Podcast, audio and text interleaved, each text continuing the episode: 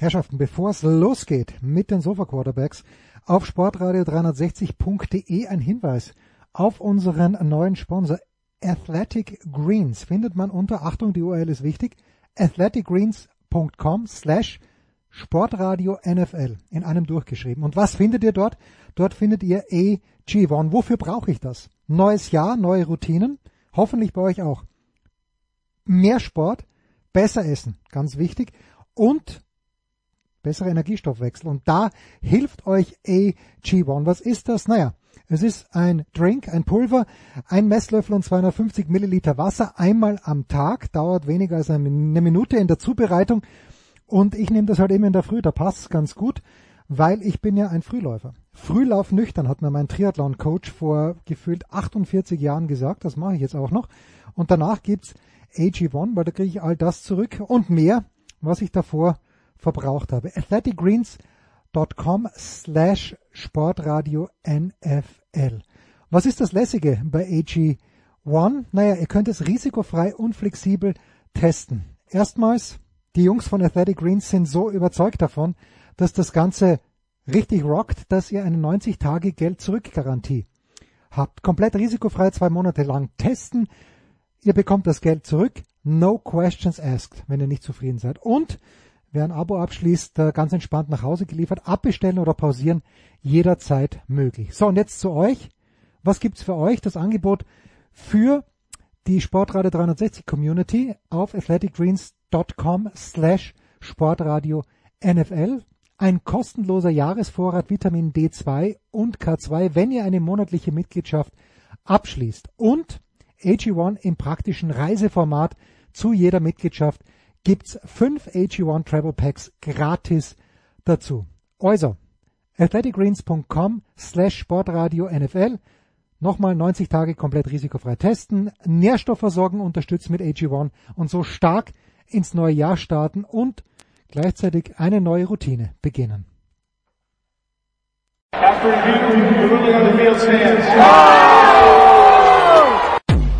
Attention. It's a perfect night for football.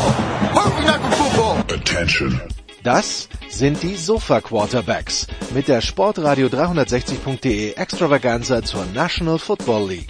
Overtime nicht ausgeschlossen, aber garantiert vier Quarter mit exzellentem Passspiel, bemerkenswerten Rushes und roten Flaggen, die unsere Special Team Coaches den Umpires entgegenschleudern. Still not in and now in for the touchdown, no flags. Unbelievable. Und hier ist der Mann, der Tim Thibault persönlich die Beichte abnimmt. Nicolas Martin. Let's go! We gotta go to work! Sport 360, die Sofa Quarterbacks College Football zum Finale in äh, im äh, der College Saison 2022. Wir nehmen es direkt mal vorweg es hat die Erwartungen, die Silvester aufgebaut wurden, nicht ganz erfüllen können. Aber ja, darüber wollen wir versuchen zu reden mit unseren drei Experten. Zum einen äh, Sal Mita von äh, Sport Eagle TV. Sal, ähm, ja, Texas hat weiterhin die Chance, die erste Mannschaft aus Texas zu sein, die im neuen Format Meister wird. Hallo Sal. How come, how come you all was guys, listen, no, it has nothing to do with Texas. It's TCU wrong color, wrong team, and at least they wouldn't embarrass themselves that way. But we can talk about that. Dann haben wir Jan Wegwert am Start. Äh, der kennt die Position, wo TCU steht aus diversen letzten Jahren mit Nebraska. Hallo Jan. Ne, solche Klatschen gab es selten. Äh, Drama, Drama, Drama gab es nicht. Moin, moin. Aber TCU ist immer noch way better than Texas. Way better. Und äh, Christian Schimmel von der Draft.de ist auch dabei. Hallo Christian. Ja, ich bin äh, neidisch und eifersüchtig. Ähm, Rokon Smith tackelt Menschen, kriegt 100 Millionen. Ich tackle hier seit Jahren im Podcast alle wichtigen und unwichtigen Themen und liefere darüber die besten Wortspiele der deutschen Podcast-Szene und ich kriege keine 100 Millionen. Schönen guten Tag. Beschwer dich bitte beim Producer. Gut. Ähm, ja, wir haben Jan heute Nacht ein ganz spannendes 65 zu 7 gesehen. Ähm, Ich habe schon im Vorfeld gesagt, bei 24-7 saß ich hier irgendwann heute Nacht kurz vor drei und dachte zu TCU, zeig mir bitte irgendwie, dass ihr in 24-10 draus machen könnt, dann äh, gebe ich euch im dritten Quarter eine Chance und äh, TCU meinte, nee Junge, geh, geh ins Bett, äh, weil in den letzten zwei Minuten gab es dann noch zwei Touchdowns für Georgia und mit 38-7 äh, war die Messe nicht nur in einer Religion gelesen, Jan. Nee, nicht zugunsten der texas-christianischen Religion, wenn man das so sagen will. Ja, aber natürlich ein ziemlicher Downer nach dem, nach den beiden Halbfinals, die ja sehr dramatisch waren. Hat, glaube ich, niemand kommen sehen, dass das so ein Blowout wird, weil das ist ja nicht ein Blowout. Wir haben ja schon einige Blowouts erlebt äh, in den letzten Jahren, auch im Finale, ähm, ne, dass Alabama über Notre Dame rüberrollt oder ähnliches. Aber ein 65 zu 7? Damit hat Georgia auch noch die 62 Punkte von Nebraska, äh, aus dem Fiesta Bowl 95, 96 getoppt. Das mir gefällt mir außerordentlich nicht gut, äh, muss ich ganz das deutlich sagen. Das ist aber sagen. auch nicht dein Jahr, ne? Wenn wir, wenn wir Indian Nee, die- Buffalo noch dazu nehmen und so, genau. ne? Die, die Rekorde, was heißt Rekorde? Das war jetzt kein Rekord, aber das war halt ein quasi, also äh, war ja noch vor BCS-Ära, aber ein, ein de facto Championship Game zwischen äh, Nebraska und Florida. Und da ist man über die Fun and Gun Offense von Steve Spurrier halt äh, mit einem krassen Laufspiel und Tommy Frazier rübergerollt. Ja, ähm, dachte eigentlich, dass ein, ein 62-24 halt für so ein mehr oder weniger offizielles Finale eine Bestmarke sein dürfte, die noch einen Moment besteht, aber 65 zu 7 ist dann vielleicht doch nochmal was anderes. Ja, wo wollen wir anfangen? Ähm, Nikola, ich weiß nicht, wollen wir das Spiel jetzt einzeln durchgehen? Das Spiel ist Äh, schnell erzählt. Äh, Das Spiel ist schnell erzählt. Man könnte es mit den zwei Worten totale Dominanz umschreiben.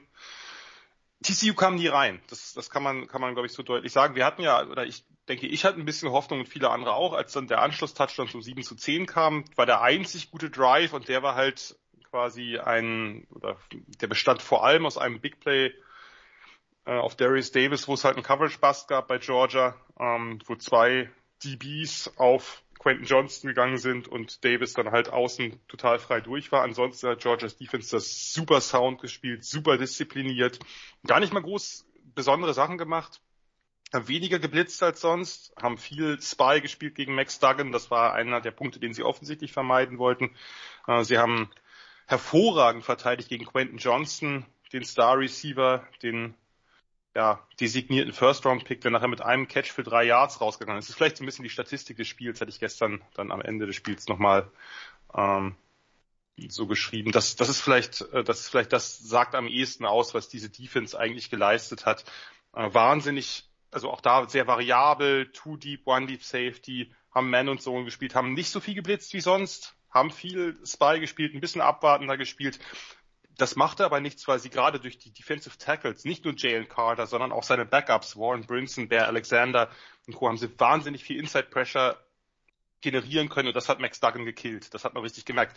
Der ist ein guter Pocket Quarterback, also kann sich auch in der Pocket gut bewegen, ist ja sehr mobil, aber kann eben auch in der Pocket sich so durchschlängeln, aber Inside Pressure hat ihn gekillt. Äh, über außen, das, das kriegt er ganz gut geregelt.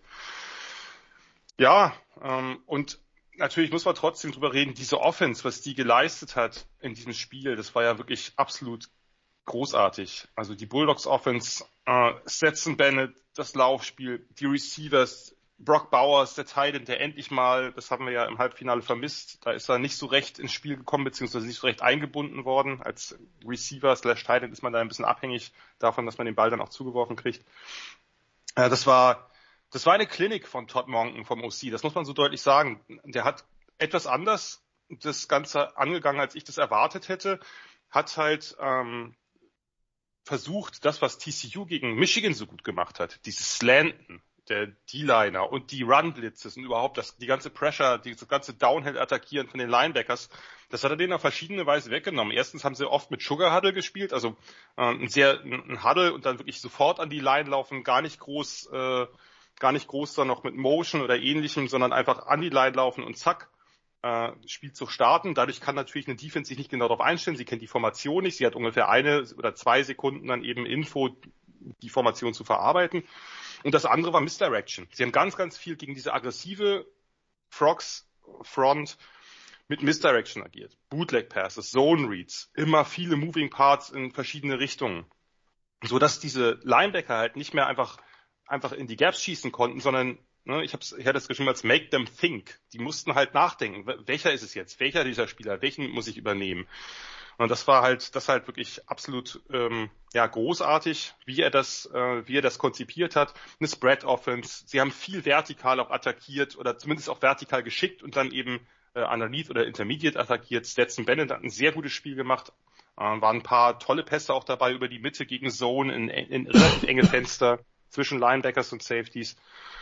Um, ähm, und was und was vielleicht noch, ich will jetzt nicht zu lang reden äh, und den anderen auch noch was lassen. Um, ähm, was vielleicht noch äh, ein Punkt ist, den man, den man erwähnen muss, den ich nicht erwartet hätte, weil das bei Michigan überhaupt nicht geklappt hat. Was bei Georgia hervorragend geklappt hat, war East-West-Plays. Das, das war eigentlich was, was ich völlig ausgeschlossen hatte gegen diese aggressive Front. Aber sie haben das eben dadurch, dass sie so viel Misdirection eingebaut haben, konnten sie eben auch East-West viele, also ne, Sweeps nach außen, Sweeps mit dem Quarterback, ähm, die Tight End Reverses. Ähm, das, das hat hervorragend geklappt. Warum?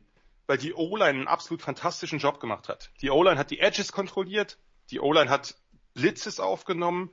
Die O-Line hat Stetson Bennett eine Pocket gegeben und die O-Line hat auch ähm, wirklich hervorragend im Open Field, also ist ins Second Level gekommen, ist äh, zu den äh, zu, bei den Receiver Screens rausgekommen, bei Pulse rausgekommen, hat dann aber auch die Edges kontrolliert. Das war wirklich eine super Leistung dieser ganzen O-Line.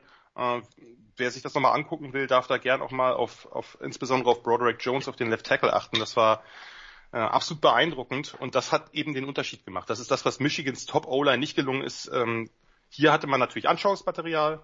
Äh, Todd Monken hatte Anschauungsmaterial aus dem Spiel gegen Michigan, hat darauf hervorragend reagiert. Ähm, das war einfach insgesamt, was Georgia dann Offense gemacht hat, unglaublich variabel, überhaupt nicht ausrechenbar. Äh, die ganzen Play-Action-Pässe dazu haben die Linebacker vorn gehalten. Die Einbindung von Bowers auf verschiedensten Wege, äh, Flat Passes, vertikal, Diggs gegen Zone, wirklich dann die das dauernde Attackieren der Seams, das war einfach eine super Leistung der ganzen Offense, der Defense wohlgemerkt auch, aber wir waren gerade bei der Offense. Respekt, ähm, Georgia hat das krass dominiert und was das Schlimmste eigentlich war, dass sie, als sie ihre Second und nachher Third Stringer drauf hatten, die hätten das Spiel locker noch in die 70er schrauben können. Ähm, die haben auch dominiert, die haben absolut dominiert, die haben die Line dominiert, die haben die Skillplayer haben dominiert das war wirklich eine absolute Gala-Vorstellung. Ja, Sel, Ghana-Vorstellung, äh, in die Rekordbücher gespielt, äh, zweiter Titel in Folge für Georgia, äh, Dynasty wahrscheinlich, auch wenn die beinahe an einem Field Goal von Ohio State gescheitert wäre. Was, was bleibt von diesem Finale, Sel? Hypno Toad, hypno my ass, okay? Um, before I praise Georgia, uh, let's let, us let us break down TCU. So as I told you guys, and I, I know I'm I know I'm supposed to be some kind of expert and break it down as as beautifully as Jan did, and uh, so I'm not going to repeat it. But when I was watching the highlights this morning, and I try to watch highlights every morning without seeing any other clips, you know, ESPN's terrible. They'll show the trophy celebration of the winner. So then you already know. But this is the first time that I saw the highlights after two minutes and I knew who was going to win when TCU was not ready for that snap. And I'm not surprised. And by the way, Vlad McConkey, please tell me he's either the son or the grandson of Phil. I, I don't think so. I'm not sure, but you, you, the, the Giants McConkey. I should know. Yeah. yeah. That, okay, so first of all, yeah, back to just quickly to Georgia. That's kind of cool that in Los Angeles, uh, uh, Phil McConkey scored. I mean, it was so close uh, on this one um, Statue of Liberty play. Yeah, he almost scored. He yeah, and then and then he did score. So that's kind of cool. Now that okay, so I'm I'm googling Ladd McConkey while I while I talk about it. Maybe one of you guys can do. Uh, let's see. I'm looking at Ladd McConkey. Okay, anyway, so he, no, he he has a family or uh, who play, that played football, but not uh, but not Phil McConkey. So he's not, no, okay, so he's not a Phil McConkey. Okay, Benji McConkey, Hinton McConkey. Okay, so he's from yeah. a football family. Okay. So anyway, so that sucks. Okay, so that's the end of that. Okay, so back to, the stick to the, to, stick to the analysis, Sal. So if you saw the play and go back and see it, I'm sure you guys saw it, you know, the, the, the, um, the nose tackle was looking behind and all of a sudden they, they, they could have snapped the ball with him not even turning around. Someone had to tell him to turn around and they even showed it on the highlights that they weren't even ready. And but you know the the, the coverage breakdown usually happens. The guy thinks there's safety help, he'll focus on the running back, and that that happens. But just the fact that they weren't ready, we talked so much about Sonny Dykes and you know what they've done and Max Duggan, all that. You've, if you can't be ready for the national championship game, an opponent like Georgia is going to kill you, and that's what they did. So, as as much as we want to praise TCU, the two games that they had to win. This is a team that almost won the national championship, but they lost. They were 0 2 this season. The only two blemishes in championship games. They deserve to be in the playoffs. They showed they deserve to be in the playoffs, but for some reason, they didn't show up for any championship games this season. So uh, that's all my analysis there because there's not much to say other than the fact when they got to 10-7, okay, wow, this is going to be Bennett versus Duggan. Great. But it didn't work out. Dynasty. Sam, Oh, so go ahead. Ist, sag Ja, ich na, mal, go ahead. Das ist, das ist Käse. Weil wenn die für die entscheidenden Spiele nicht ready gewesen sind, dann hätten sie in den Playoffs oder in den im Big 12 Championship Game gar nicht gespielt. Das, das check ich nicht. Du kommst doch nur in diese Spiele, wenn du die anderen Spiele vorher, die genauso wichtig sind, wenn du die, wenn du die spielst und wenn du sie gewinnst und wenn du ready dafür bist. So, also ähm, das, das von dir angesprochen, der, das ist mir wohl auch aufgefallen, ähm, dass das alles andere als perfekt gelöst war. Aber du kommst ja nicht ins Halbfinale, wenn du äh, wäre das in der, also ich verstehe, ich verstehe die Aussage dahinter nicht. Yeah. Well, I mean, like I said, they, they almost blew the whole season by losing the Big 12 championship, Big 12 minus two championship game. Um, they, they, it was a good vote. It was a good selection. But like I said, 17-7, to me, the game was over. And obviously the game should have ended there because they didn't score any more points. 17-7 would be good. Georgia went and embarrassed them. Will will ich ja so sagen, wenn Mhm. TCU, wenn wir gesagt hätten, TCU ist ein Contender für das National Championship Game vor der Saison. Das war ein Mhm. Team, dem vielleicht sieben Siege zugetraut worden sind. Sure, sure. I mean, they were what five and seven last year. Um, no, and, and they deserve to be in the playoffs this year. I mean, you know, this is like when those teams, yeah, yeah, you know, um, from from uh, from last place to first, last uh, first to la- last to first, and and you know, coming out of nowhere, whether they're a college team or an NFL team, sure. They, like I said, I'm not going to take away what they did during the season. I just, just like, yeah, they just didn't show up in championship moments this season. And then dynasty, yeah. So Georgia, not only did they show up to play, they they were dominant, and then that you can actually now say dynast- dynastic. Maybe they have to win another one in a couple of years, so that we can say three of the last four or three of the last five. Then we can say dynasty.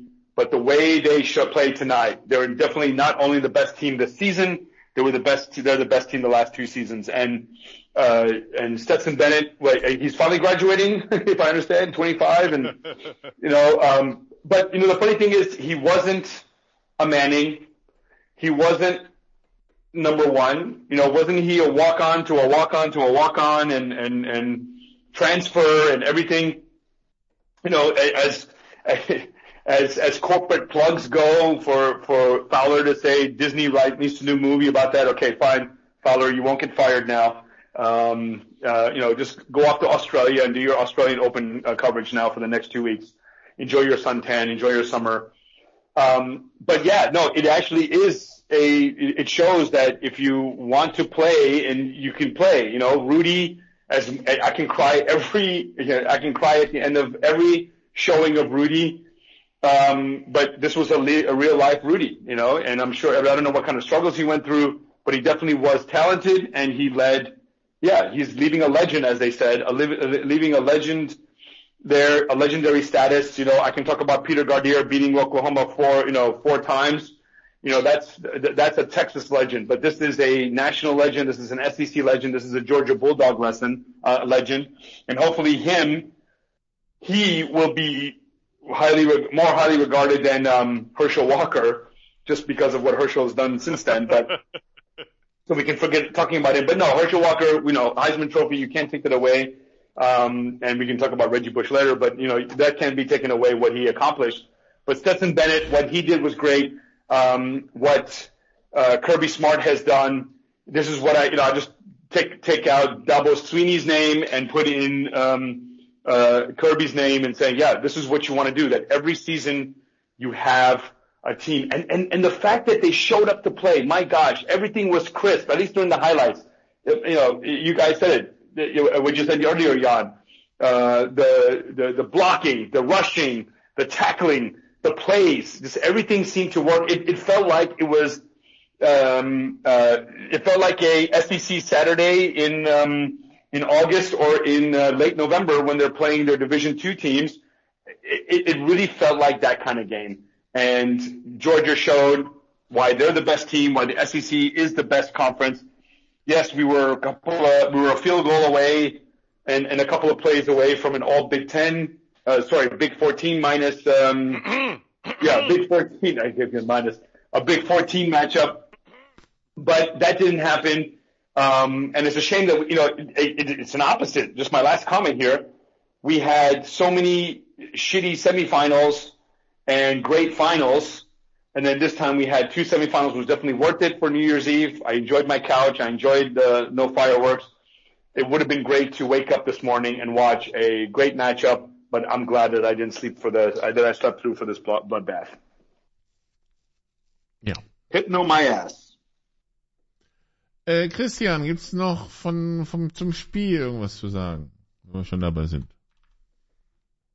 Naja, es ist halt das passiert in der Partie, was wir eigentlich schon bei, bei TCU gegen Michigan zumindest ein Stück weit erwartet haben.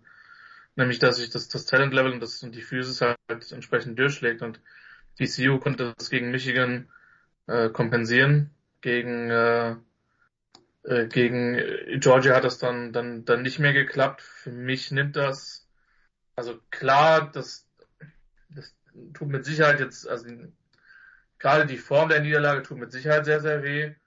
Ähm, aber für mich nimmt das eigentlich so gut wie nichts von TCU weg, weil ähm, das, das war eine besondere Saison und äh, das auf dem, auf dem Weg zu schaffen, da gehört halt schon was zu. Und für mich, für mich ist da wenig, ähm, was klar, also ne, es gab ein bisschen Hoffnung nach dem nach dem ersten Touchdown, aber ähm, Georgia hat es dann dominiert und Jan hat schon recht und das ist vielleicht der eine Punkt, den ich jetzt nochmal machen wollen würde und an der Stelle ähm, dass, dass TCU, dass, dass Georgia selbst mit den Backups ähm, ja noch ordentlich gescored hat. Ja? Also die hätten die hätten noch ganz andere ähm, Dinge erreichen können. Ja, also das, das muss man schon, das muss man schon tatsächlich sagen. Also da verdient,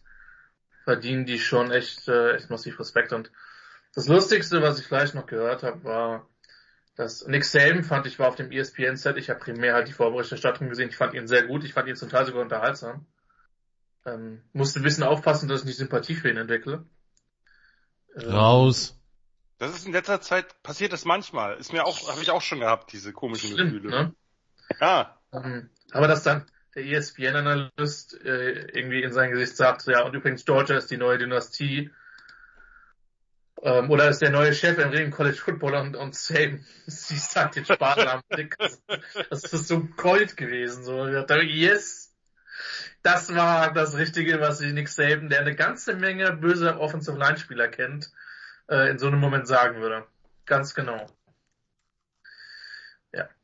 Das war, wäre mein Take, Nikola. Sorry, es ist halt, ich muss, ich muss sagen, ich bin ganz froh, ähm, mit dem Spiel, also Nikola, wenn du die Partie kommentiert hättest, dann wüsste ich, dass die Pandemie endgültig vorbei gewesen wäre, weil du hast eine Zeit lang so auf diese Blowouts geroutet, ähm, dass, dass ein Kommentar mit dir wusste ich, der wäre mal wieder in Vorpandemie-Zeiten. Ich habe auch nach der Pandemie Blowouts gehabt, also mein einziges Geisterspiel war ein knappes 83-0, glaube ich. Saarland Frankfurt? Ja. Ja. Also Frankfurt Saarland, um genau zu sein. Ja. Ja, ich äh, vielleicht noch zwei, zwei kurze Takes. Ich habe den Spaß ja wirklich bis zur letzten Minute durchgeguckt und das die einzige, die einzige Challenge, die es gab in der zweiten Halbzeit, war wirklich mitzuzählen. Mach, hm, mitzuzählen. Mitzuzählen und die Frage, hat Georgia mehr Plays oder macht Georgia mehr Punkte? Und bis zum letzten Drive hatten sie mehr Punkte als Plays in der Offense. Und dann haben sie leider dadurch, dass sie da das am Ende so runtergerannt sind, am Ende sind es dann 72 Plays und nur 65 Punkte. Das ist ein bisschen schade. ähm, aber äh, nein, Spaß beiseite. Ich, ich hoffe, dass was Christian gesagt hat, stimmt, dass das wenig von TCUs Saison nimmt, denn ich glaube, dass man dieses Ergebnis auch nicht, nicht zu sehr überbewerten darf. Ich glaube nicht, dass TCU in zehn Spielen auch nur dreimal so eine Klatsche kriegt. Nicht in dieser Größenordnung. Ich glaube, dieses Team war drained. Dieses Team war einfach, das hat alles reingeworfen in die letzten Spiele. Das hat äh, dieses K-State-Spiel da nochmal eben den Schalter umlegen können. Das, das hat vorher immer auf der Rasierklinge getanzt, hat es immer geschafft, irgendwie doch zu überleben. Dann diesen wirklich grotesken Shootout gegen Michigan gewonnen. Ähm, ja, auch dann Defense-Touchdowns, das darf man nicht vergessen. Und da war auch ein bisschen Glück dabei sicherlich. Und wer weiß, wie viel von zehn Spielen. Aber das ist ja das Spannende an Playoffs, dass es eben nicht ein Best of Three, Five oder Seven gibt. Äh, wie viele Spiele sie wirklich gegen Michigan gewonnen hätten, wenn es da, wenn es da eben mehr Spiele gegeben hätte, spielt auch überhaupt keine Rolle. Aber ich glaube, dieses Team war einfach fertig. Es konnte nichts mehr. Das war einfach durch. Das konnte nichts mehr hinzusetzen und ist dann wirklich ganz, ganz fürchterlich unter die Räder gekommen. Und ähm, und das ist, das ist, das finde ich eben schon fast ein bisschen schade. Oder also schade natürlich wegen der Spannung. Die Spannung wäre natürlich auch nicht größer gewesen, wenn Georgia, sagen wir mal, 68-7 gewonnen hätte. Aber 65-7, das ist halt, ja, das geht eben im Grunde gegen dieses, was war das, 73 zu 0 Finale in der NFL irgendwann in den 40ern zwischen Chicago und Washington. Das, das darf eigentlich, im Finale darf sowas ja eigentlich nicht passieren. Es, es fühlte Aber sich an wie dieser Broncos Seahawks Super Bowl in schlimmer. Ich, ich fand schlimmer. Ich fand schlimmer. Bei, beim, beim Broncos Seahawks Super hast du gemerkt am Anfang, da ging es ja mit diesem, mit diesem Snap los, äh, der, der über Mannings Kopf flog und dann äh, kamen die Broncos in Negativspieler. Das war ja natürlich, war ja vorher die beste Offense der Liga. Und man hatte immer irgendwie das Gefühl, na ja, vielleicht, und hier fand ich ab, ab einem Moment, also vom ersten Viertel abgesehen, ab einem Moment war das wirklich trostlos, weil TCU hat ja wirklich nichts mehr hinbekommen. Das ist, das meine ich, das meine ich überhaupt nicht böse, aber äh, da war einfach die Luft völlig raus aus einer der Top 5 Offenses dieses Jahr. Das darf man nicht vergessen. Die haben neun First Downs gehabt. Zwei von elf Third Down Versuche. Die haben keine 200 Total Yards gehabt. Georgia hat die komplett abgestellt. Das ist natürlich, und das glaube ich, sollte man vielleicht auch nochmal erwähnen, das ist eine, das geht dann immer ein bisschen unter, weil man sagt, na ja, TCU der Außenseiter, TCU ist ein kleineres Team, stimmt alles, aber das war eine All-Time-Performance man kann sowas schwer vergleichen, aber ich glaube, wenn Georgia im Halbfinale so aufgetreten hätte, hätte auch Ohio State keine Chance gehabt. Das war, das war, da haben alle Zylinder geklickt, wie es so schön heißt, wirklich in Offense, Defense, in jedem Mannschaftsteil. Da hat alles gepasst. So ein Spiel hast du halt nicht oft und darum die hätten, wie gesagt, wenn sie das am Ende, die sind ja nur noch gelaufen und trotzdem noch zwei Touchdowns hin reinge, reingedreht. Ähm, mit, mit den Backups. Und irgendwann waren ja wirklich die, die absurdesten Third- und Fourth-Stringer, dann durften auch nochmal irgendwie ein paar, paar Bälle nehmen. Also äh, das, das war wirklich, äh, das war wirklich eine absolut, absolute Klinik in, auf beiden Seiten. Und ähm, Respekt. Und wie gesagt, ist ein bisschen schade, weil ich, wie gesagt, ein Blowout kann ich, kann ich im Finale akzeptieren, ist nicht schön, aber passiert, aber das hier war ja mehr als ein Blowout das war schon, das war schon irgendwann auch peinlich ein bisschen. Äh, und was, was TCU da in der Defense gemacht hat, da war dann, da hat man gemerkt, dass einfach nichts mehr geht. Und das ist schade, aber wie gesagt, ich hoffe, dass es nicht zu sehr diese Saison überschattet. Ähm, ich glaube nicht, dass es das wird, aber die Höhe der Niederlage ist halt schon nochmal was anderes, als wie gesagt, wenn du 38-7 verlierst. Final Ranking, äh, also Jan, äh, Georgia 1, Ohio State 2, Missouri 3, ne? Missouri?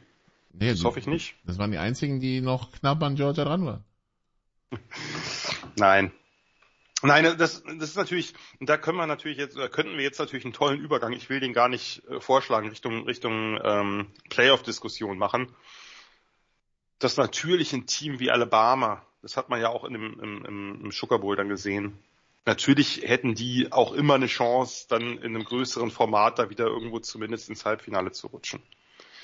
Ja, die Frage ist halt, ist, die Frage bei den ja. Playoffs ist halt, weil du gesagt hast, das war jetzt das absolute A-Plus-Game von Georgia. Ja? Mhm. Die Frage ist halt in den Playoffs, wenn du drei Spiele hast, bringst du dreimal ein A-Game oder hast du zweimal ein B-Game, ne? Das ist halt. Du, ich, ich, ich glaube ja, auch wenn Ohio State das toll gemacht hat, dass das insgesamt zwar eine überdurchschnittliche, aber keine wirklich richtig gute Vorstellung von Georgia war. Äh, ne, gerade in einigen Bereichen, D-Line, ähm, hat man sie deutlich besser erlebt schon.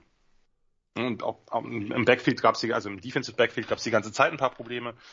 Ähm, die hat Ohio State natürlich mit ihren Skillplayern dann wirklich exploited, aber nein, du, du, du wirst nicht dreimal das A-Plus-Game auspacken.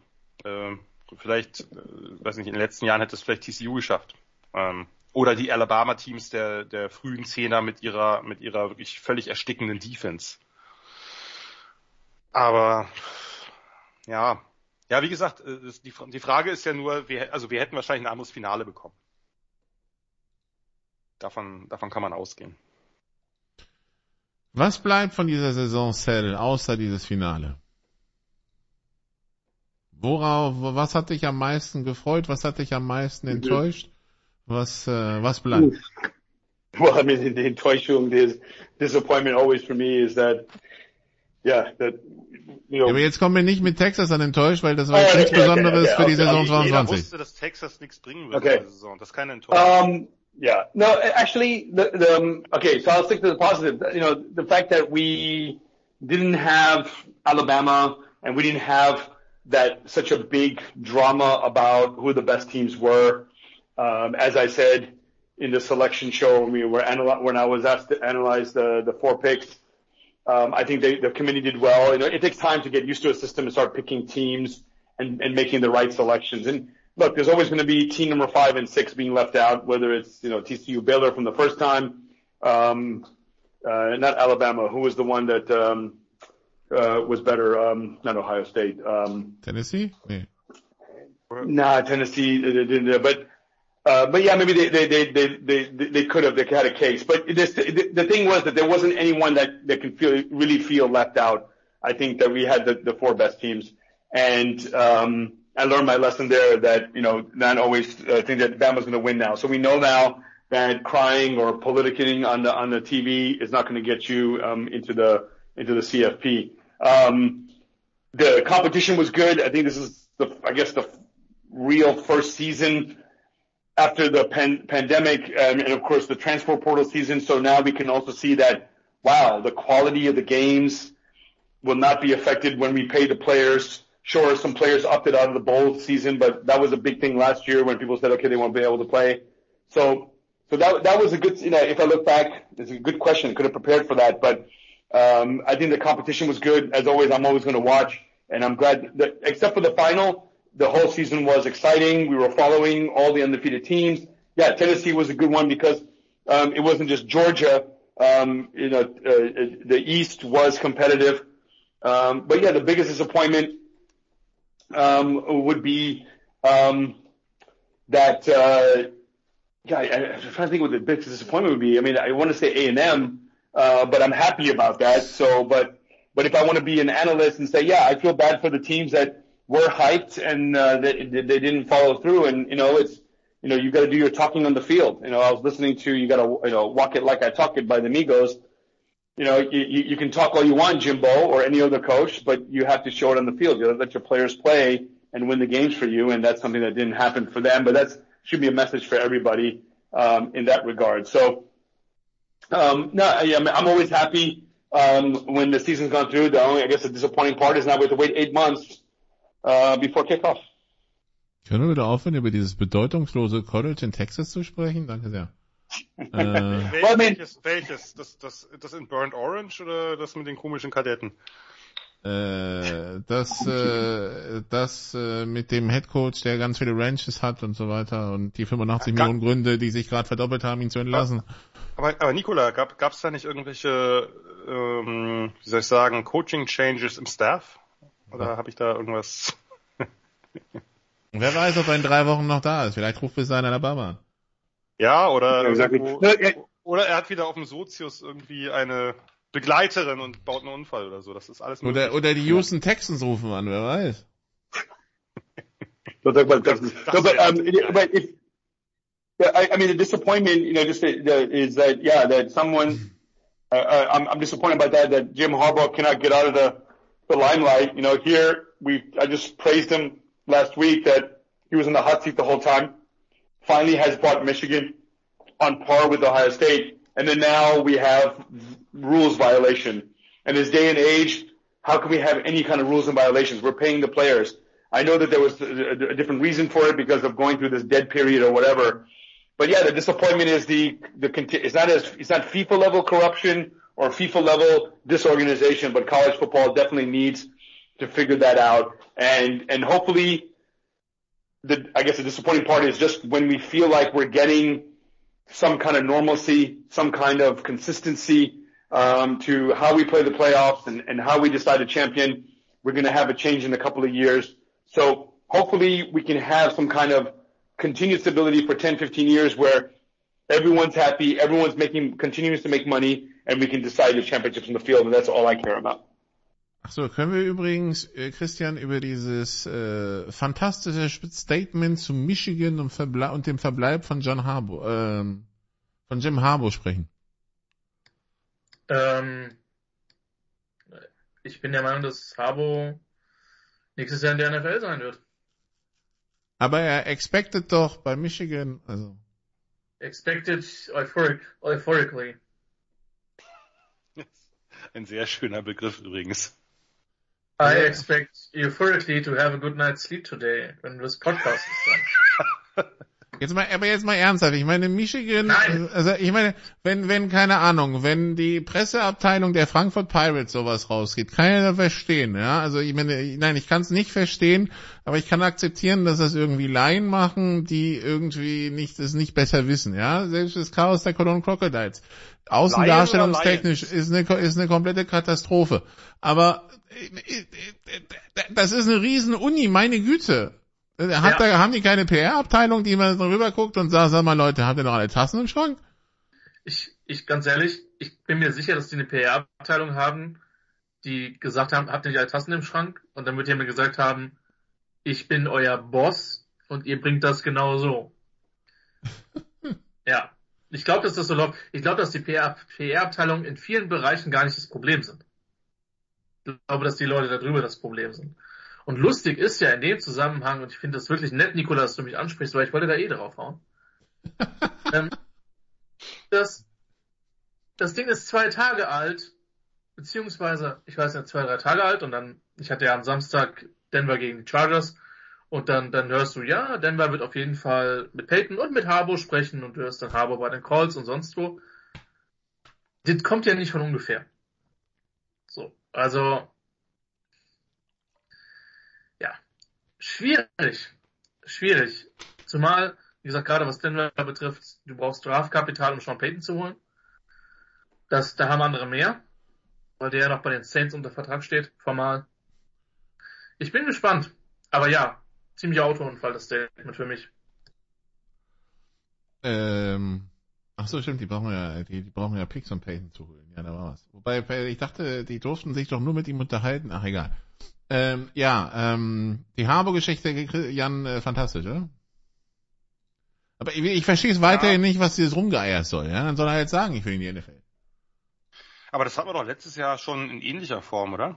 ja, gerade deshalb. Ich meine, warum da lässt du dich ja als College, lässt du dich als College wirklich, ich meine, das ist doch wie irgendwie, ja, ähm, ne, die, die, die glückliche Ehe, aber er er schaut weiterhin jedem Rock hinterher. Ja? Also, Ja, also ich meine, das kann eigentlich nur ein Leverage-Ding sein, oder? Also das, aber das will er schon wieder, will er schon wieder eine Gehaltserhöhung, Ja. dafür, dass er im Halbfinale gescheitert ist? Ja, aber also ja, man kann das natürlich, das ist jetzt, aber finde ich, wird der Michigan-Saison nicht ganz gerecht, wenn man das so, äh, wenn man das Nein, so aber ich, also, formuliert, nee, ne? nee, nee, nein, nein. Ich, also ich würde sagen, für den, für die nächste Gehaltserhöhung brauchst für mich den next, den next step. Du hast letztes Jahr Ohio Ja. State geschlagen, du warst im Halbfinale, du hast dieses Jahr Ohio State geschlagen, du warst im Halbfinale. Geh doch, komm doch mal, vielleicht kommen wir dieses Mal, kommen wir mal ins Finale. Und dann gibt's einen extra Bonus, weißt du? Aber- also, Naja, gut, aber ich, ich glaube, ist es nicht bei PJ Flex so in Minnesota, dass der andauernd irgendwelche Gehaltserhöhungen entweder für sich oder seinen Staff durchkriegt und den Vertrag immer verlängert, obwohl sie auch noch nicht einmal jetzt im Big Ten Championship Game waren, was ja natürlich auch nicht unbedingt der Anspruch ist von Minnesota, da dauernd aufzutauchen. Aber auch da könnte man ja sagen, ja, jetzt, äh, jetzt war doch erstmal ab, bis ihr zumindest mal so einen kleinen Erfolg habt und nicht nur einfach euch für Bowls qualifiziert. Ich glaube, so funktioniert die Welt da einfach nicht. Okay. Und äh, wenn du, wenn du mehrfach irgendwie unter die besten vier kommst und zweimal die die Conference gewinnst, die lange ungewinnbar erschien für Michigan. Ich weiß es nicht. Ich, ich verstehe es auch nicht. Also ich. Also ich halte, ich, für mich wirkt es wie eine Clownshow, aber gut. Das ist, ja, äh, ja, aber, aber, aber wenn er nachher, ich meine, aber er kann ja nur gewinnen. Also nicht bei uns vielleicht, wir werden dann weiter darüber lästern, aber letztlich kann er doch nur gewinnen. Entweder kriegt er einen NFL-Vertrag und darf da nochmal richtig angreifen und kann da nochmal versuchen, dass er es irgendwie doch schafft, den Super Bowl zu gewinnen auch. Ich meine, das ist natürlich ein hehres Ziel. Er war im Finale. Er hat, war das nicht sogar ja, drei, mhm. drei, äh, drei hintereinander, ne? Drei NFC Championship Games waren es ja mit einem, mit einer Finalteilnahme. Ähm, also da, da, da hängen die Trauben natürlich hoch, dass er sich wirklich nochmal verbessern kann zu dem, was er schon erreicht hat. Äh, das ist im College natürlich aber ähnlich schwer. Ne? Also ist ja jetzt nicht anzunehmen, dass Michigan äh, jetzt hat ja Blake Corum verkündet, dass er zurückkommt. Sehr, sehr, sehr überraschend, muss man sagen. Ähm, muss man natürlich, weiß man natürlich nicht, wie viel das mit der Verletzung zu tun hat, aber es gibt genug Spieler, die halt auch mindestens so verletzt waren und sich dann eben für den Sprung in die NFL entschieden haben. Er hat es nicht getan. Das heißt, die werden schon auch nächstes Jahr wahrscheinlich einen relativ kompetitiven Kader stellen. Nur oben ist das Nadelohr einfach so dünn, dass du nie weißt. Es reicht ja ein Spiel, wo du ausrutscht, wo du irgendwo mal nicht dabei bist, wo vielleicht dir zwei Keyplayer fehlen und dann ist es schon schwierig, in die Playoffs zu kommen. Das wird ab 2024 natürlich dann anders, klar. Äh, aber auch dann ist es ja so, dass du nicht äh, irgendwie damit rechnen kannst, wenn du nicht vielleicht unbedingt Alabama oder Georgia bist, dass du da automatisch reinschlüpfst. Ich verstehe es nicht, aber offensichtlich muss er diese, diese Spielchen wieder spielen und kann nicht sagen, ja, jetzt habe ich ja hier tollen Vertrag und verdiene ja auch mit am meisten Geld unter allen College Football Head Coaches. Das scheint nicht zu reichen. Man muss immer das Maximum rausholen. Ist es nicht toll? Freiheit und äh, so. Nein, ich will jetzt auch zu lästern. Ähm, er, er wird schon wissen, was er tut und wie gesagt, er kann ja kaum verlieren. Äh, entweder kriegt er einen Job in der NFL oder er kriegt eine Vertrags Verlängerung slash Erhöhung. Ähm, und selbst wenn, wenn er beides nicht kriegen sollte, wovon ich jetzt nicht ausgehe, verloren hat er dann immer noch nichts, außer vielleicht ein bisschen Reputation bei den College Football Super Quarterbacks und das dürfte ihm herzlich egal sein. Sollte es ihm aber nicht? Sollte es ihm nicht, richtig. Ähm, ja. Ja, ich weiß auch nicht. Das, äh, aber äh, also es, es wird langsam anstrengend, muss man auch sagen. Oh ja, du warst so, du warst so kurz vor einem Ulrich Beck Buchtitel. Ich bin ja echt, bin ja echt traurig, dass du den Satz nicht zu Ende gesprochen hast. Das Welchen Buch liegt Satz? beim Freiheit oder Kapitalismus. Ulrich Beck im Gespräch mit Johannes Wilms. Ich war ein bisschen enttäuscht, dass du den Satz nicht zu Ende geführt hast. Das sind, nicht, mein, das, das sind nicht meine Becke-Uli-Referenzen, das muss ich ganz deutlich sagen. Da habe ich ein paar andere drauf. Nee. Ja, zugegebenermaßen nur, weil ich das Buch irgendwann mal gekauft hatte. Ähm, kann tatsächlich nicht daraus zitieren. Aber ne. da wird zumindest Nikola glücklich sein, dass ich das nicht kann. Aber du könntest, es aber, du könntest es aber jetzt hervorholen, äh, lieber Christian, und dann ein bisschen daraus vorlesen. Ich wollte gerade sagen, wo die Analyse zum Spiel etwas kürzer gebrochen ist. Ich möchte ungern, ähm, war das jetzt das letzte Spiel auf großer Bühne von Stanson Bennett? Nein. Ich befürchte auch nein. Nein. Also befürchte ist nett gesagt. Nein, also ich will jetzt noch nicht zu sehr ins Detail gehen, weil ich irgendwie Sorge habe, dass irgendwie Roman mithört und ich will jetzt hier auch keine Grades raushauen. Ich behaupte aber, dass das der Spielertyp ist, der ein Career Backup ist. Und sagen wir, deine Mannschaft braucht in der letzten Woche, also vermutlich in drei Jahren, in NFL Woche 24 oder so, unbedingt einen Sieg. Und der Gegner, für den geht es um nichts mehr und bringt einen Backup Quarterback und bringt Bennett. Der wirft halt aus dem Nix für 250 Yards und drei Touchdowns und macht keine Fehler in dem Spiel. Äh, wie hieß der bei den Packers da und dann bekommt dann irgendwie so einen Riesenvertrag? Wie hieß der bei den Flynn. Packers?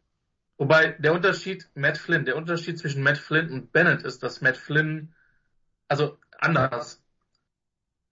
Ich würde nicht sagen, dass es jetzt ein Bennetts arm Matt Schaub in der Endphase ist. So schlimm ist es nicht. Aber 35 Air Yards bist du vielleicht komfortabel mit. Nicht viel mehr. Aber und Jan kann da noch mehr zu sagen, weil ich, sorry, ich will die ganzen Punkte nicht wegnehmen. Ähm, ist einfach ein sausmarter Quarterback.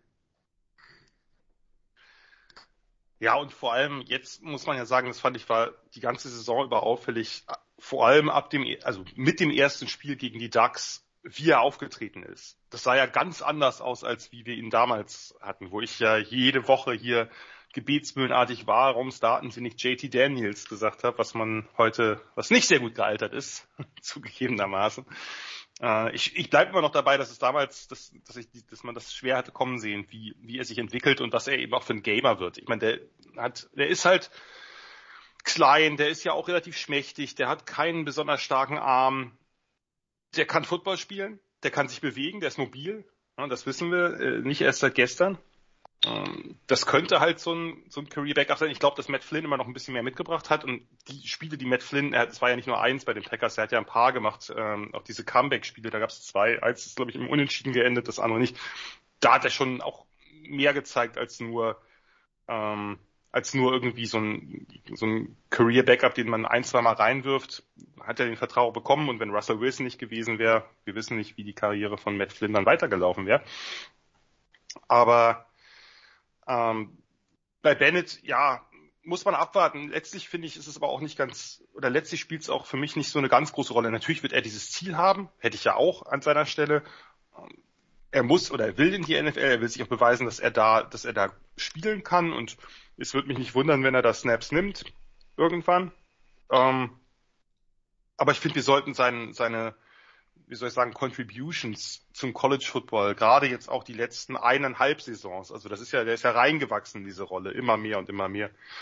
Die sollten wir nicht davon abhängig machen, ob er in der NFL irgendwie eine große Nummer wird oder überhaupt mal aufläuft oder nicht. Das ist einfach eine, eine großartige Geschichte, die man so oft nicht erleben wird, die wenn man sie jetzt irgendwie einfach nur aufschreiben würde für ein Drehbuch, würde man sagen, ja, mach's ein bisschen realistischer. Äh, Gerade bei so einem Programm. Wir reden ja jetzt nicht, Max Duggan ist auch eine tolle Geschichte, ja, aber das ist halt eine andere, auf einem anderen Level sozusagen des, des Programms. Georgia hat immer Top-Quarterbacks gehabt, zumindest recruiting-wise Top-Quarterbacks.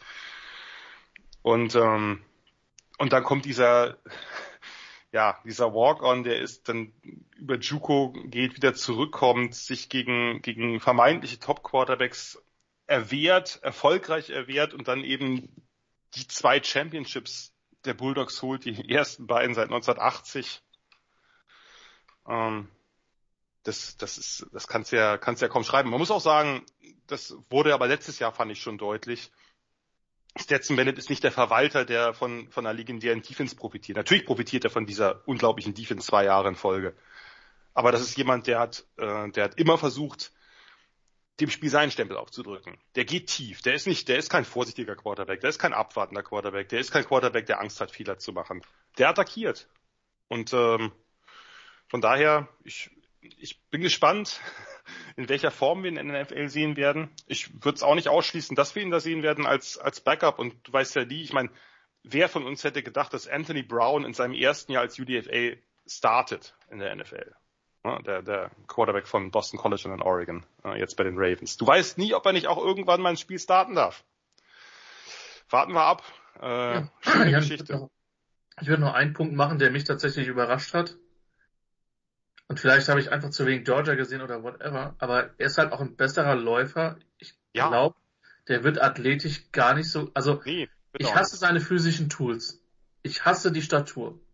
Ich kann es nicht anders sagen. Es ist nicht ganz so schlimm wie vielleicht bei, bei anderen Quarterbacks im Draft, aber du kannst den auch durchaus mal auf eine Read Option schicken und, und laufen lassen. Und auf jeden er hat Fall. eine gewisse Geschwindigkeit. Also ich finde ihn, ich finde ihn nicht uninteressant. Also, ne, keine Ahnung. Also klar, er hat ein gewisses Alter und ähm, aber das hat mich am meisten am meisten überrascht, weil Georgia das zwar auch gemacht hat, aber äh, sie mussten es nicht machen dieses Jahr so wahnsinnig viel. Ja, das, das ist nee, sie haben es sie haben es dieses Jahr, er hat ja dieses Jahr relativ viel Touchdowns erlaufen, aber das war halt viel Short Yardage kam. Letztes Jahr haben sie ihn mehr laufen lassen, weil sie ihm da, glaube ich, gerade am Anfang der Saison noch nicht so vertraut haben, zumindest noch nicht so wie jetzt im Passing obwohl er ja da keine schlechtere Saison oder keine wesentlich schlechtere Saison statistisch gebracht hat.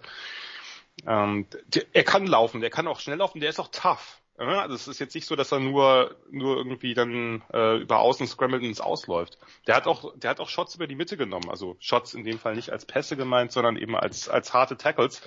Und was sie dieses Jahr halt viel gemacht haben, das hat er ja, hat er in beiden Playoff-Spielen, hat er ja damit einen Touchdown gemacht, diese Quarterback-Sweeps. Ne? Also, dass er wirklich den, den, den Design-Sweep über außen nimmt mit Vorblockern. Ähm, der, der hat eine Athletik. Die sollte man, die, die ist immer unterschätzt gewesen. Die sollte man aber nicht kleinreden. Die ist definitiv da. Wo übrigens über diesen Sweep redest, Nicola. Ich bin überzeugt, also Jan redet über den Sweep und ich spreche Nikola an. Ich bin überzeugt, Nikola, dass TCU keine Mathematiker in der Defense hatte. Denn bei diesem Touch schon über die linke Seite waren ungefähr drei, also hat nichts gestimmt. Also und das ist, das ist vielleicht der eine Blemish, den ich vielleicht doch noch anfügen will zu TCU Season. Ein paar Sachen haben sie denen dann schon sehr einfach gemacht. Und also auch bei dem Touchdown, wenn man da gecountet hätte, ein Lauf über links war da schon möglich, aber da war absolut niemand. Und das Lustigste war der linke Tackle, ich glaube Broderick Jones war das, mhm. der verzweifelt gesucht hat, jemanden zu blocken. Es war halt einfach niemand da. Ähm, das ist ein bisschen schade gewesen. Ähm, aber vielleicht war es genau so, Jan, wie du gesagt hast, das einfach.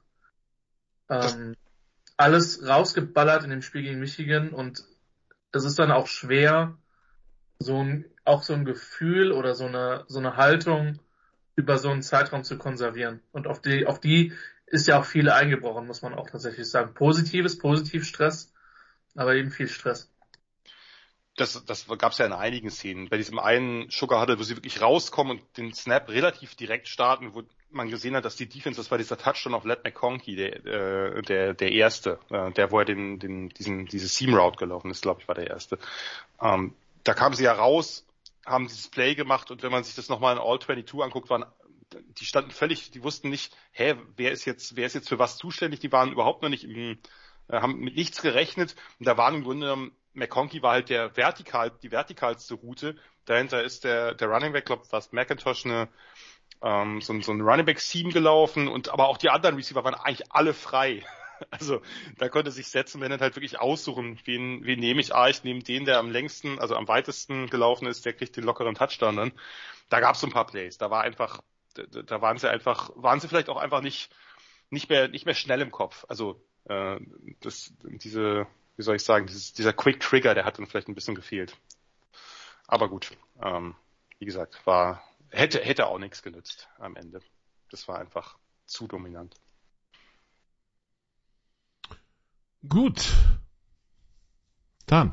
Das ähm, fühlt sich an, als wären wir durch, oder? Also sind wir so vielleicht, vielleicht nicht so ganz so. noch was ergänzen? Weiß ich, wir sind nicht ganz so durch wie TCU, aber ähm, ja, Sal, anything to add? No, um, no, like I said at the beginning, if uh, um, if TCU could have won the two championship games. That would be a great season for them. So, I mean, you can't put your head down that they were two losses away from a national championship. So good for them, or at least one loss, but you know, they, didn't play well. They didn't play, didn't show up last night. But, uh, but yeah, you know, one of the questions we talked about is, or the questions is, where do we put a Georgia dynasty? Do we put it up with the, the, uh, Nebraska teams of the 70s, the Notre Dame teams of the 40s, 50s, and 60s? Um, you know, where would you guys place them? I, I think that definitely in this new college football world that we have, this universe that is definitely up there with Saban.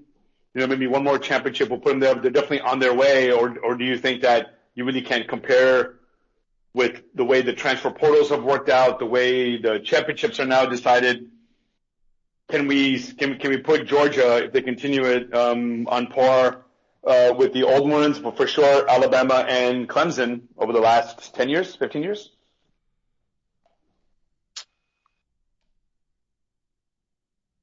Gut, ansonsten, ach so, ja, New. That was, that was the question to you guys, but yeah, okay, yeah. Also ich kann's, ich kann's, ich kann's nicht so, ich kann's nicht mit Nebraska, das ist zu früh, ist vor meiner Zeit. Ähm, für mich, und das ist immer noch sehr in Erinnerung geblieben, ist eben dieses, dieses dominante, äh, dieses dominante Finale zwischen Alabama und Notre Dame.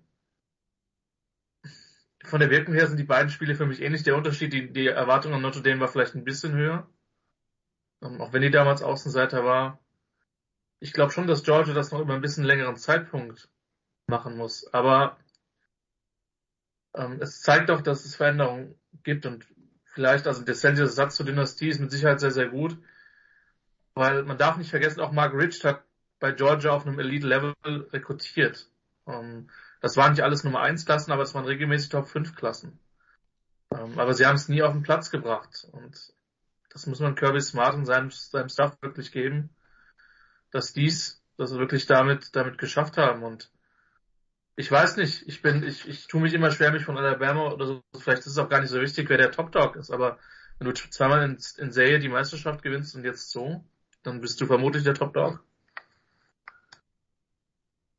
Aktuell ja, da wäre ich auf jeden Fall bei euch. Ähm, Alabamas Dynastie ist natürlich einfach so lang insgesamt jetzt äh, die Saban-Dynastie, dass man das schwer vergleichen kann. Da muss Kirby Smart natürlich noch einiges für tun. Andererseits muss man natürlich auch anfügen, dass Kirby Smart ein sehr, sehr gewichtiger Teil dieser Alabama-Dynastie war.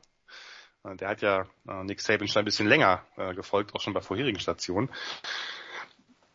Ja, es ist heute sicherlich insgesamt ein Stück einfacher, Dynastien zu formen, als es früher war, weil du eben ähm, diese Konzentration an der Spitze hast, weil du das, das Transferportal hast, weil du natürlich die NRL-Möglichkeiten hast, jetzt aber auch auch bevor es die letzten beiden Elemente gab, war es, also für Alabama war es einfacher als für die großen Dynastien der 60er, 70er, 80er, 90er. Das, äh, glaube ich, kann man schon festhalten. Ähm, das, das ist einfach eine Entwicklung im College Football, die sich nicht aufhalten lässt.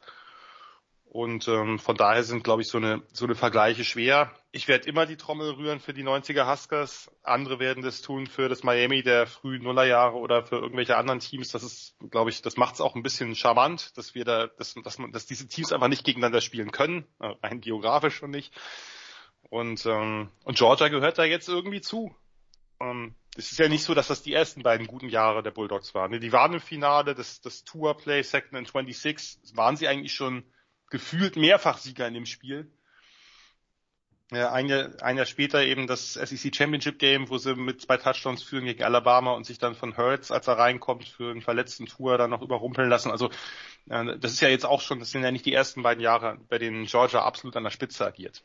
Von daher ähm, die gehören da jetzt so langsam zu und das ist jetzt, jetzt kann man in der Tat schon langsam von der Dynastie reden, wenn man eben die Jahre davor mitnimmt, mit einer, mit einer Finalteilnahme, mit weiteren sehr guten Saisons und jetzt eben diese beiden, wo sie das ganze Ding gewonnen haben.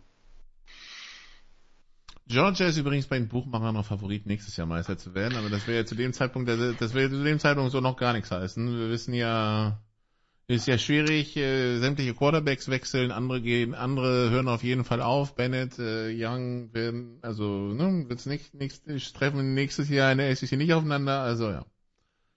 Ja, aber ich möchte, ich möchte vielleicht da noch anfügen, ich finde, also die, äh, wenn man sowohl den Schedule als auch jetzt sieht, was am Team bleibt, würde ich sagen, dass Georgia jetzt favorisierter auf eine Titelverteidigung ist, als sie das diese Saison waren.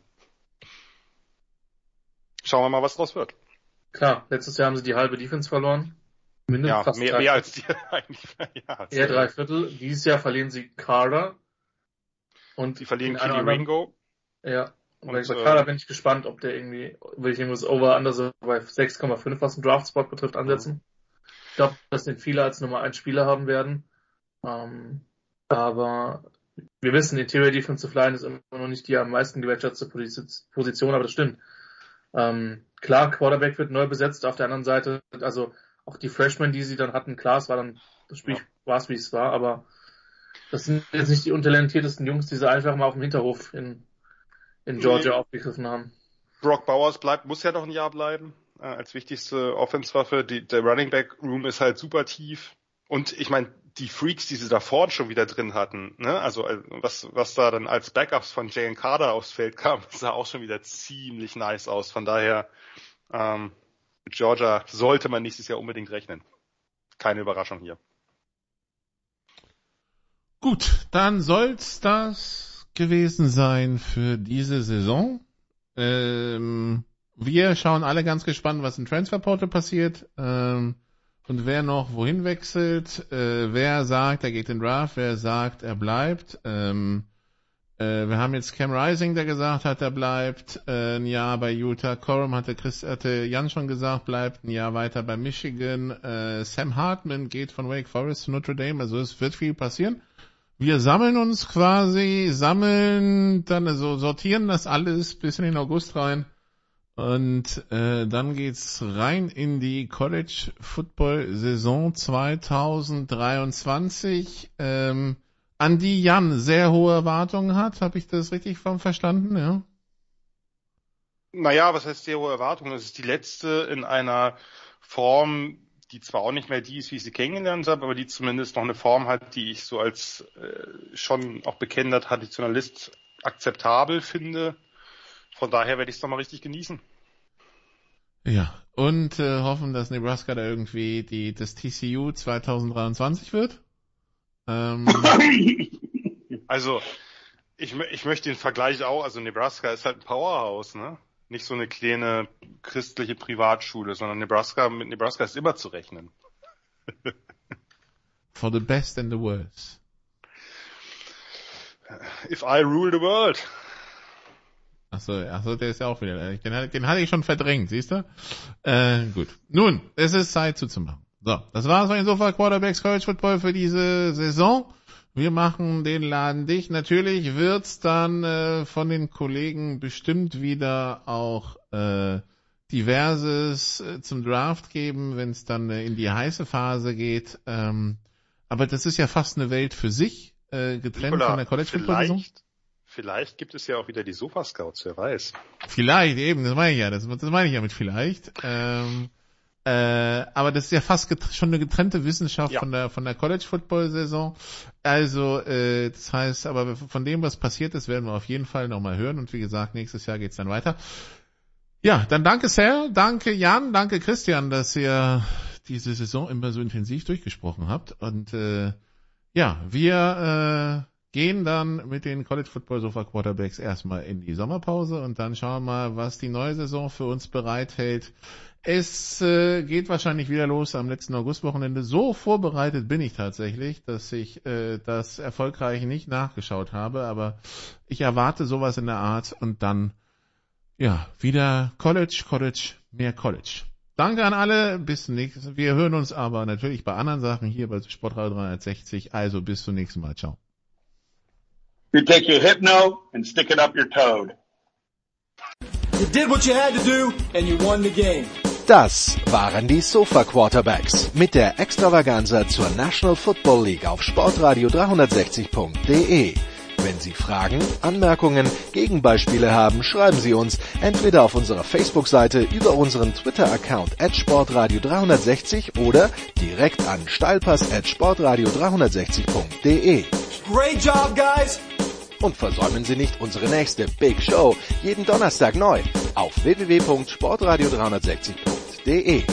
One day at a time. Keep getting better as a football team, and we'll see what happens.